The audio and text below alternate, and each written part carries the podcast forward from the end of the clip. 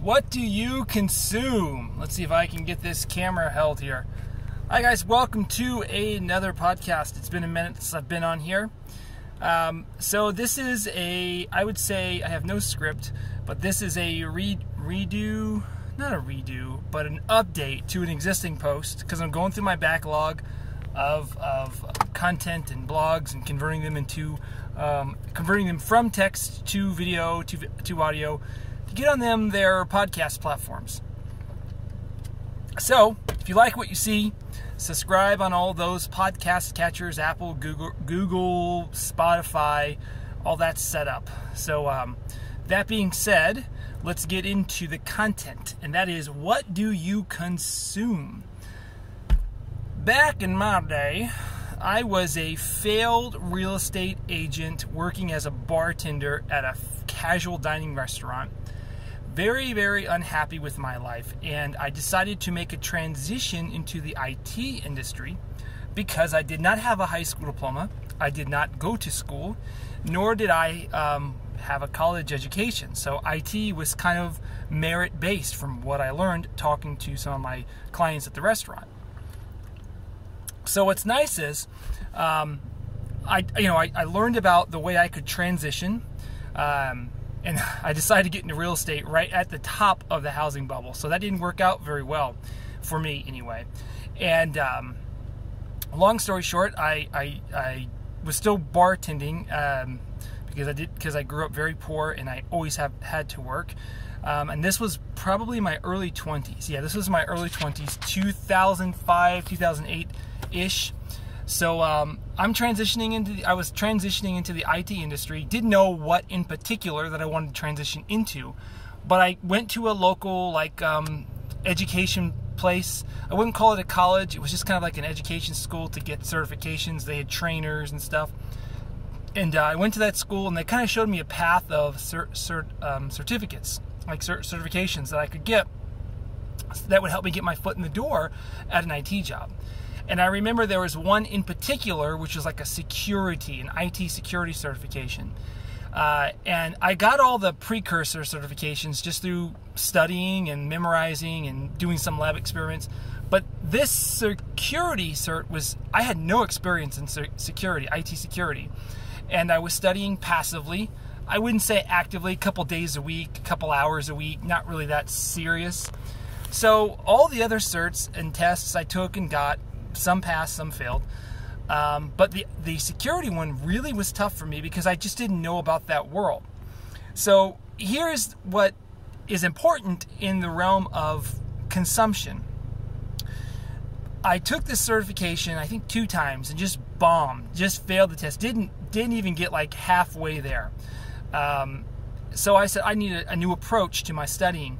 So I went and found some uh, podcasts this was a relatively new thing back then. Uh, podcasts and then like um, DVD training on the topic. In the DVD training, I ripped the files from the DVD and put them on my my newly purchased smartphone. I don't even think it was like a smartphone in the traditional sense, but it was a phone that could play movies. So what I would do is I'd listen to the podcast daily.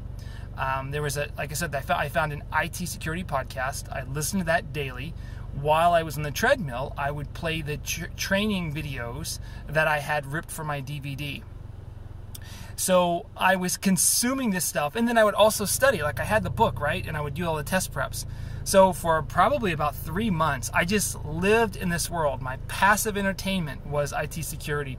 The book that I bought was IT security. When I took the test, maybe three three months later, so 90 days of that intense um, uh, boot camp, whatever you want to call it. Uh, I, I mean, I missed, the, I passed the test, but missed like one question. So I mastered the test because I got above 90%. So that, that made me realize what I had been doing wrong in my study ske- schedule. I had not been um, exposing myself to the right content. And I started looking at the television shows that I would watch just for just for fun, just you know, like when you're just passing time. I was 20 something. I would just put on garbage and I did recognize garbage in, garbage out. Like some of the shows I would watch, I'm not going to name the names of them because they're all kind of the same, right?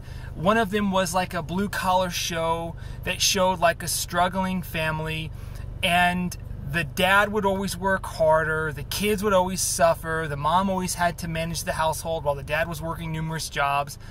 And even though the dad was working three and four jobs on this television show, they never got any traction financially. So the show portrayed reality as just a giant struggle, and they never showed any bad habits of the parents fiscally or behaviorally. So it just showed like the world is against the people, the world is is against the hard workers. And I don't know where you live, but where I live here in the boring boring in a good way Midwest, you bust your butt, especially working three jobs, and and you you you know you are financially disciplined, meaning living within your means. Oh yeah, you'll get traction very quick here. So again, I don't know much of reality outside this bubble. But that's not the reality that I live. I also saw in some of the television shows, you know, the siblings at young ages always hate each other, the dad's always dumb. Uh, and it's just like that's not the reality I live in. So I, I I thought those television shows were art, but if art, and this is a quote from Jordan Peterson, if art is not showing you something that you didn't know, then it's just propaganda. And maybe there is a Venn diagram between quote art and propaganda in some of the content we consume. And maybe that's putting you backwards in your life. Maybe that's making you look at things in a propagandized way that you hadn't really thought about consciously. So that's the challenge we have going forward is exposing exposing ourselves to positive things. And here, you know, the whole reason why I blog, vlog, podcast, whatever you call it these days, is to show improvement in my life. You can't control politics, you can't control the environment in which you were born, but you can control how you react. And that is the purpose of this post. You can react by getting yourself to the next level. And one one tool in that toolbox of things that I share is exposing yourself to content that helps you reach that next level. That's all I have for today. I will talk to you all later.